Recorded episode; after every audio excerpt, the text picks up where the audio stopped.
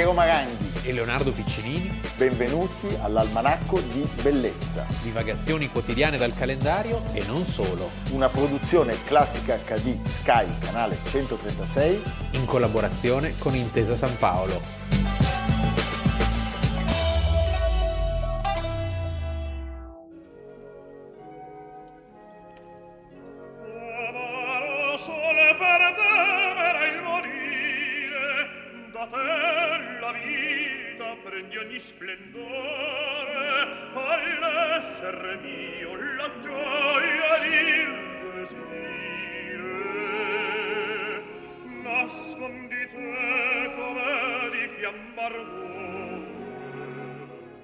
Almanacco di bellezza 6 maggio abbiamo iniziato con La Tosca di Giacomo Puccini. Perché? Non per parlarvi di Puccini, non per parlarvi di Raina Kabaivanska o Placido Domingo, che sono due grandi amici del canale, ma per parlarvi di Castel Roma, Santa, Castel Sant'Angelo. di Castel Sant'Angelo e di Roma. Perché? Perché il 6 maggio di molti anni fa, del 1527, è il giorno dell'ultimo e terribile, il più terribile, sacco di Roma.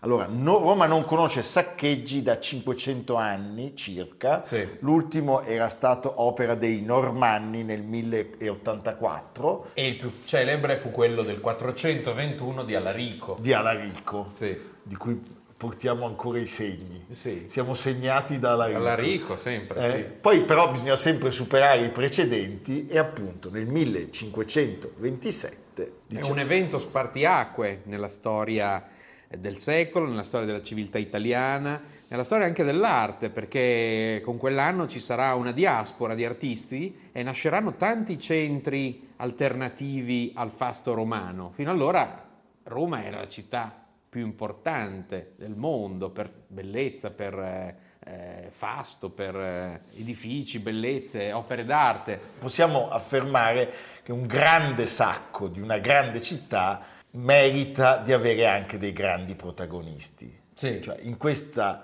vicenda troviamo due sovrani e che sovrani e un papa e che papa. E Chi diciamo sono che... i personaggi? Diciamolo subito. Allora, i personaggi sono Carlo V, imperatore del Sacro Romano Impero, eh, Asburgo, Asburgo che era... in realtà sono tre i personaggi, Francesco I di Valois e Clemente VII Papa. Il Sacco di Roma si iscrive nelle lotte, nelle guerre d'Italia. Ricordiamo nel 1525, due anni prima, c'era stata la famosa battaglia di Pavia, dove Francesco I era stato fatto prigioniero. Addirittura prigioniero. Prigioniero e aveva quindi perso ogni speranza di controllare l'Italia. Ma già l'anno dopo, nel 1526, dopo questo trattato di Madrid, che era stato il trattato di pace, si era mh, costituita una lega contro lo strapotere degli Asburgo, che ricordiamo controllavano la Spagna, l'impero, nel senso la, le terre tedesche, e poi tutto l'oltremare, quindi il famoso impero su cui non tramonta mai il certo. sole, no?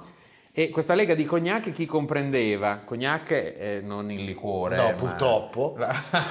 comprendeva tutti sostanzialmente. Comprendeva tutti. I, persino i turchi che erano alleati dei francesi e che avanzavano in Ungheria. Francesco I, Clemente VII, Papa, Papa Medici, Firenze, chiaramente, perché eh, dove c'era un Papa Medici c'era sempre Firenze, e Venezia. In questa così lega al Papa gioca un ruolo ambiguo. Ambiguissimo. Ambiguissimo, perché in fondo, sai, schierarsi contro l'imperatore non conviene più di tanto. E poi e ancora è sempre rischioso per un Papa stare coi francesi. Sì, e poi in realtà, diciamo, quello che succede dopo è un po' un fenomeno di anarchia in qualche modo, nel senso che ci sono queste truppe eh, spagnole che sono acquartierate nel nord dell'Italia dai tempi della battaglia di Pavia. Certo senza un quattrino, morivano di fame al comando del conestabile di Borbone. Stiamo parlando degli spagnoli, quelli con l'elmo ah, certo. così, no? Così. E allora il, il, Borbone diceva come posso fare qua che ho queste truppe, non so come fa. E convince un luterano bavarese tal Frunsberg, che aveva un castellotto, un vecchio signore, a seguirlo in questa impresa d'Italia per riuscire a rompere lo scacco. E questo Frunsberg porta con sé un'armata, i cosiddetti Landsknecht, cioè eh, servi rurali, la parola vuol dire, quindi milizie mercenarie, e avevamo bavaresi, svevi, tirolesi, grandi combattenti, tutti arrabbiati, tutti esasperati e soprattutto spinti, essendo luterani, dall'odio verso la nuova Babilonia, verso Roma. Dove loro pensavano vivesse Satana. Vivesse Satana. Cioè, Quindi il Papa questa, è il nemico assoluto. Abbiamo questi 14.000 uomini tra spagnoli e lanzichenecchi che cominciano a scendere verso Roma. E scendendo arruolano i peggiori delinquenti sulla piazza, per sì. cui una volta arrivati a Roma sono 20.000. La cosa interessante è che mentre avanzano verso Roma vengono raggiunti dall'ambasciatore spagnolo, dagli amici di Carlo V che dicono fermatevi, fermatevi, cioè l'imperatore aveva perso il controllo di queste truppe. Lo stesso Frundsberg c'è un racconto bellissimo che traggo da Guido Gerosa, la biografia di Carlo V, che potete recuperare Oscar Mondadori. Frunsberg si era trovato improvvisamente alle prese con un'orda selvaggia e ingovernabile. I lanzichenecchi si erano ammutinati ed era impossibile domarli. Frunsberg ricorse a mezzi insieme spettacolari ed estremi. Li fece disporre tutti in cerchio secondo l'uso antico delle tribù germaniche ed entrò lui stesso al centro di quello schieramento, insieme con il più rispettato dei loro capi, Philibert d'Orange. Intendeva far coraggio a quegli uomini affamati e iracondi e ricordava che un rapporto di questo tipo con le truppe aveva consentito di vincere la battaglia di Pavia. Ma in questa situazione tutto fu inutile. I lanzichenecchi coprirono la voce del principe con l'urlo acceso: Danaro, danaro, pagateci! Era veramente. Alla fine alcune lance gli si abbassarono contro minacciose. Frunsberg ebbe un soprassalto angoscioso. Dunque i suoi uomini lo odiavano, volevano ucciderlo. A quell'uomo forte si spezzò il cuore, dovettero portarlo d'urgenza a Ferrara seriamente malato e morirà di un attacco apoplettico il povero Frunsberg. Il povero Frunsberg. Quindi c'è questo fiume. La soldataglia ormai è fuori controllo. Sì, bypassano Firenze, in cui tra l'altro i fiorentini insorgono per la seconda volta, c'è anche Michelangelo a Firenze, contro eh, i medici, quindi contro il Papa, e Firenze diventa di nuovo Repubblica. Ricordiamolo, Clemente VII era figlio di Giuliano de' Medici, quello assassinato dalla congiura dei pazzi, sì. e aveva avuto come zio Lorenzo il Magnifico. Prima di arrivare a Firenze c'era stato un momento molto interessante che viene raccontato bene in un film del 2001 di Ermanno Olmi, Il mestiere delle armi. Giovanni dalle bande nere. Giovanni dalle bande nere che era il nipote del Papa e sarà il padre di Cosimo I, cioè quello che rifonderà i Medici in qualche modo.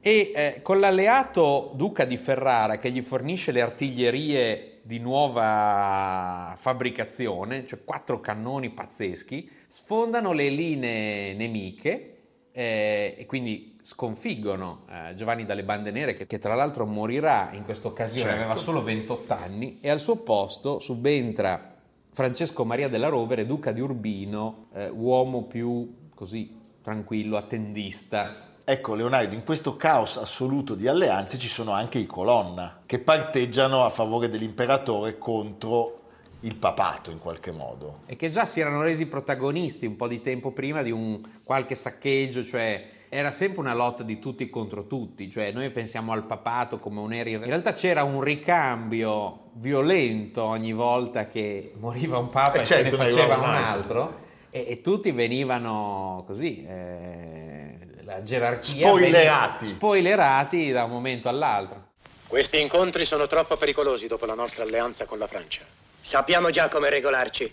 Il nostro comandante Frunsberg sta calando in Italia con 12.000 lanzichenecchi. Ci occorre solo sapere quanti italiani e francesi saranno pronti e dove intendono dare battaglia. Non è una notizia da poco se vi consentirà di attaccarli di sorpresa.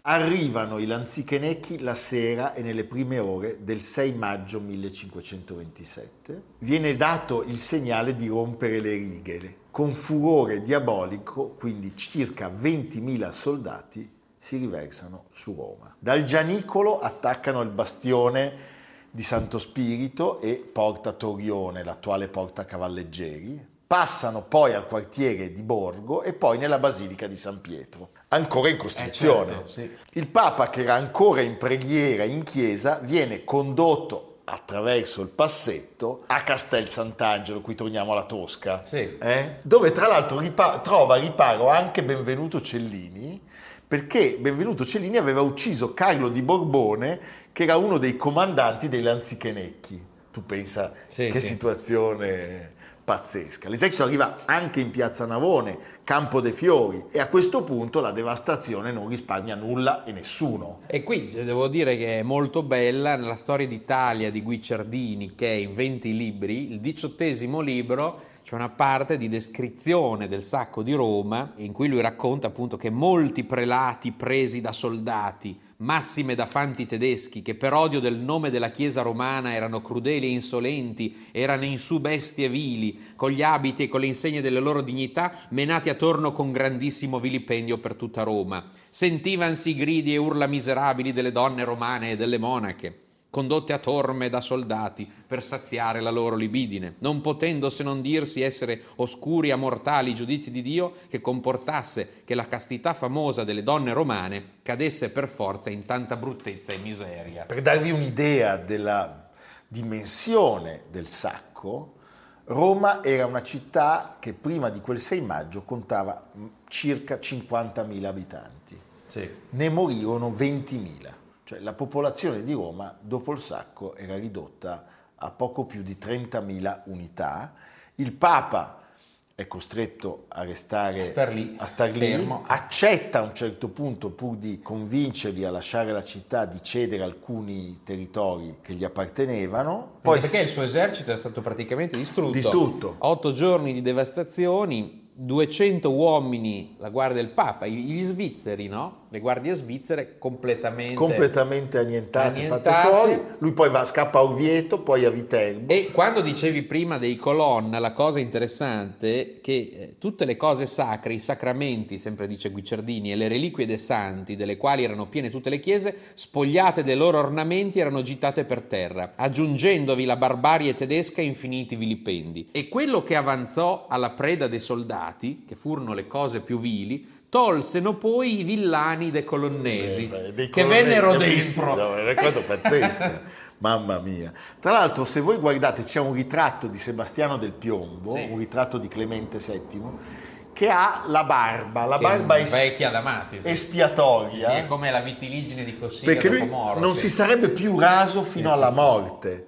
Beh, la fase del saccheggio durò otto giorni. Immaginatevi questi lanzichenecchi, senza papa, senza comandante, senza ordini, che cosa hanno potuto fare. La città in realtà fu occupata per ben nove mesi, solo una tremenda peste di fatto li costrinse a ritirarsi, perché loro lasciano la città il 17 febbraio del 1528. E in qualche castello della Germania si trovano degli oggetti, delle cose portate via proprio durante il sacco di Roma. Mi ricordo un castello in Tirolo dove c'erano alcuni oggetti eh, collocati con grande vanto, erano delle prede di No, guerra. ma, beh, gli arazzi Sì, sì. eh, trafugati della Cappella Sistina, il sudario della Veronica, una delle reliquie eh, su cui era impresso il volto di Gesù, scomparsa tra l'altro per sempre. Con questo sacco termina per alcuni anni eh, quel risveglio artistico pazzesco che c'era stato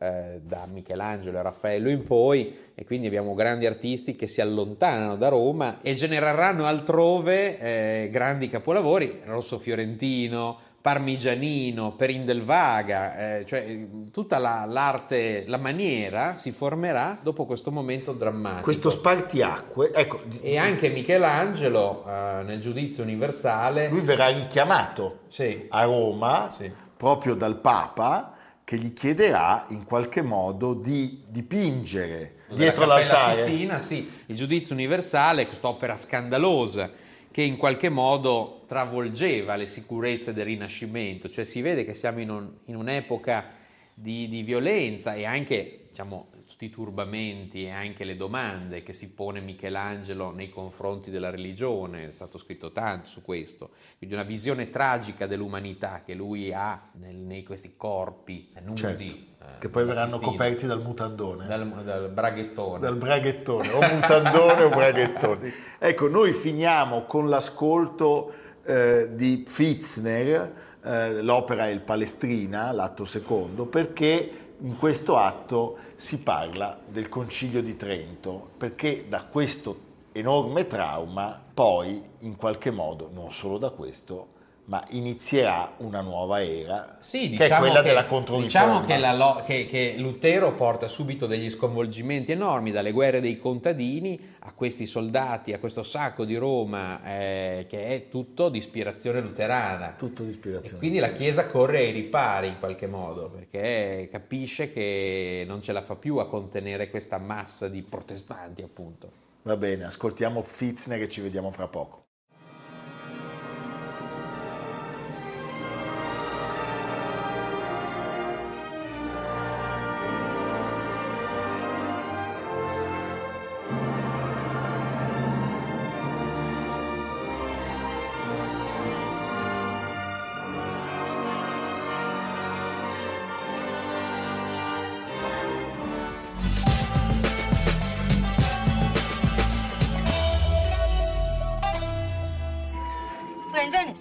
We've arrived. Now, where would you like to go next? France? England? Russia?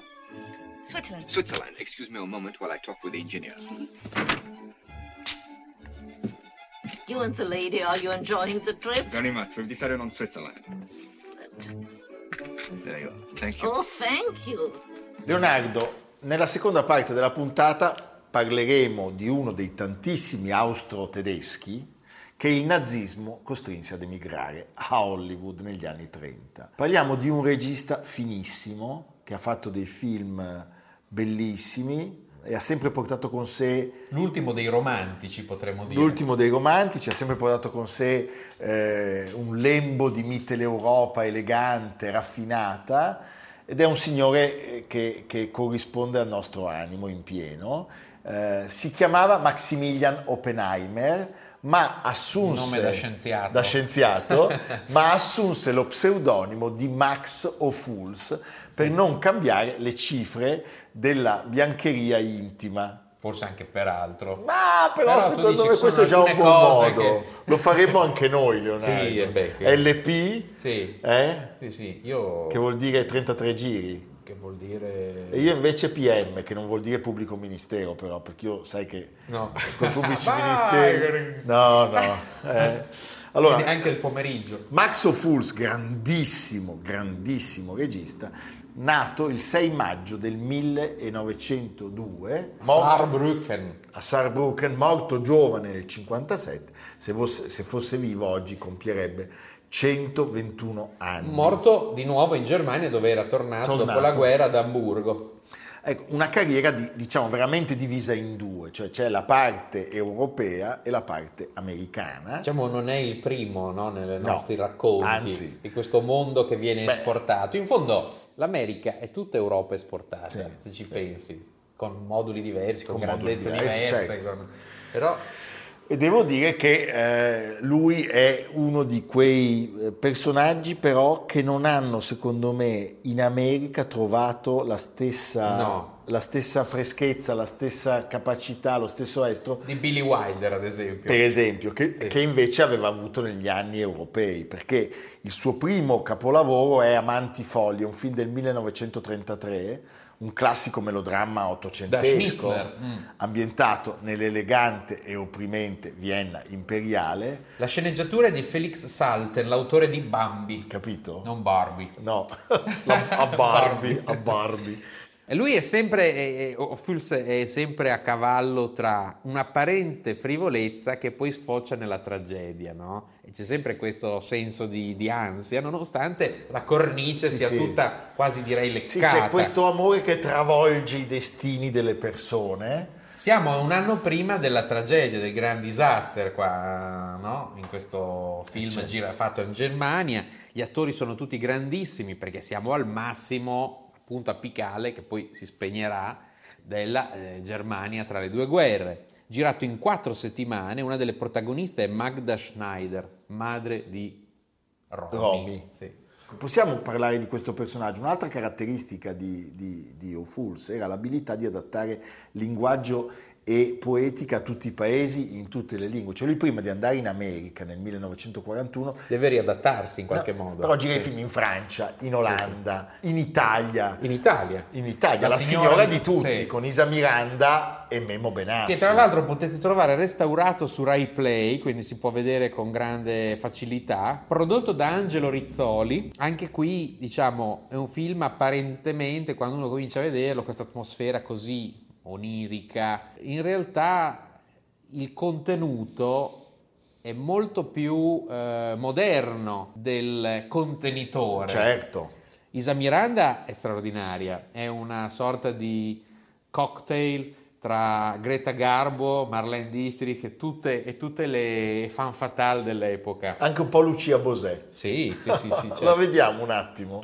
Credi che qualcuno ballerà con me?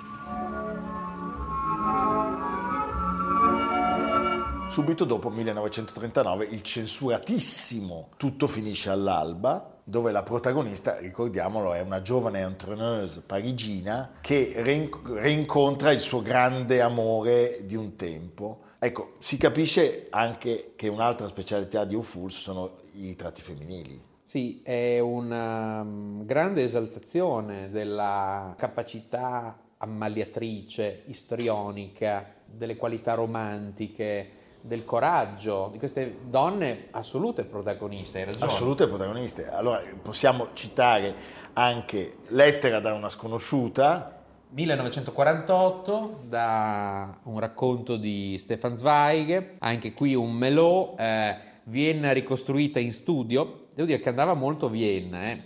sia lui che era un suo pallino, ma poi anche in quell'anno perché eh, l'anno dopo c'è il terzo uomo. Il terzo uomo, certo, l'attrice John Fontaine. Sì, È un po' un capolavoro del romantico, questa atmosfera sempre un po' magica, un po' ossessiva. In realtà sono film che non, non è facile descrivere, bisogna guardarli per capire di che cosa si tratta, Sì. perché ci sono tanti ingredienti miscelati però in un modo unico che solo lui sa combinare. Poi ricordiamolo, il suo ritorno in Europa, Sì. l'abbiamo detto, è l'Europa la sua terra.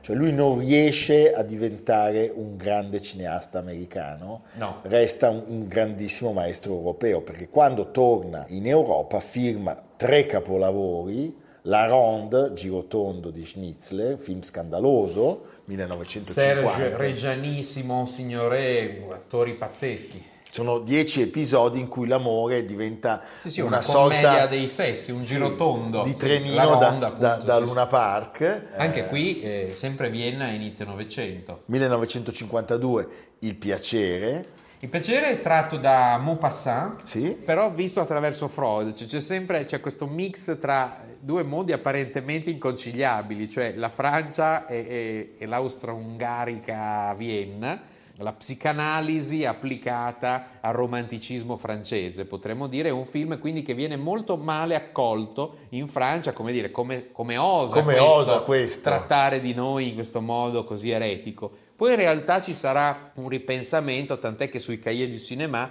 Godard poi lo rivaluterà come un grande film. certo. La sua capacità di attingere dalla letteratura, dalla grande musica è raffinatissima e poi appunto il terzo capolavoro lo introduciamo con un contributo.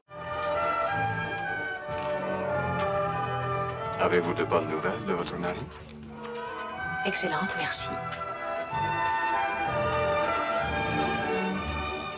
Stiamo parlando di I gioielli di Madame de 1953. Titolo originale Madame de. Madame de è, è un triangolo amoroso tra una ricca signora, il marito Sempre atmosfera belle pop. e il giovane amante. Gli attori sono tutti e tre strepitosi. Il giovane amante è il nostro Vittorio De Sica, il marito è Charles Boyer e lei Daniel Darieux. Daniel Darieux. Mamma. Anche qui sempre filo conduttore. Guardatelo tutta- perché, scusa, Leonardo, guardatelo perché è un film meraviglioso.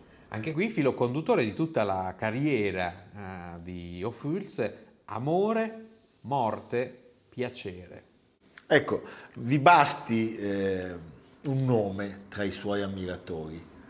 Stanley, Kubrick. che diceva amo moltissimo il cinema di Max Ophuls. Lo metto al primo posto. Mi piacciono moltissimo i suoi inusuali movimenti di macchina che sembrano andare avanti all'infinito in scenari da labirinto. Citiamo un altro film suo, Sì, Lola Montes. film de- devo dire un Quasi po' psichedelico. Sì, beh, bravo, un colore psichedelico Sì. e citiamo tra l'altro un attore Sì, che quest'anno avrebbe compiuto cent'anni se fosse ancora tenere, un autore amatissimo. amatissimo che ha frequentato i, i postriboli insieme a David Niven e al principe Filippo. Nato in Inghilterra, ma di origini le più disparate, Peter Ustinov. Questa è Peter. Ustinov, Peter Ustinov. fantastico. Sì, sì. eh, voi lo conoscete tutti come Hercule Poirot, è stato un attore stupendo. E quindi Max Ophuls è un regista che dovete riscoprire o scoprire, vi darà grande gioia. Comtesse Maria Dolores Leonardo, siccome noi siamo snob, invece di andare a Roma, che abbiamo parlato del Ci andiamo sacro, sempre. ci andiamo sempre, andiamo in una città che io amo molto. Perché è uscito un libro da poco, Gente di Trieste, di Pietro Spirito. È un'analisi molto lucida, molto personale di tante, tante caratteristiche di questa città così misteriosa anche, così periferica apparentemente, ma in realtà un tempo centrale no? nella storia dell'Europa. Tra tutte le storie che racconta di Trieste, molto interessante è quella del rapporto dei triestini con il mare e eh, la sacchetta, il bacino dove due società nautiche gestiscono 400 posti barca per altrettanti diportisti. È una foresta galleggiante di alberi e sarti, praticamente nel cuore del centro urbano, un vasto parcheggio di motoscafi e barche a vela su cui si affacciano blasonate società sportive come lo Yacht Club Adriatico, il club velistico più antico d'Italia, la Società Triestina della Vela e la Canottieri Trieste. Quante città vantano una marina così esuberante a ridosso del centro storico?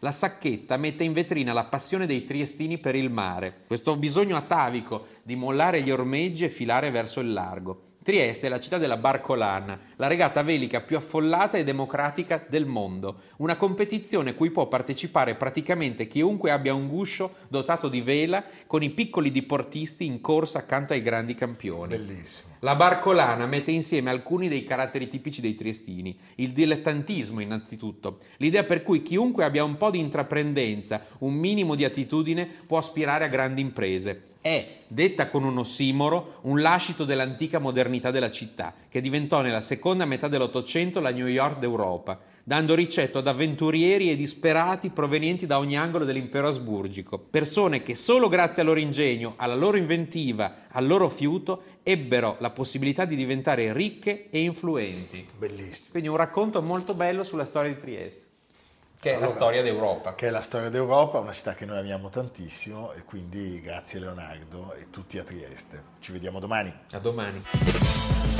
Almanacco di bellezza cura di Piero Maranghi e Leonardo Piccinini. Con Lucia Simioni, Jacopo Ghilardotti, Samantha Chiodini, Paolo Faroni, Silvia Corbetta. Realizzato da Amerigo Daveri, Domenico Catano, Valentino Puppini, Simone Manganello. Una produzione classica HD Sky Canale 136 in collaborazione con Intesa San Paolo.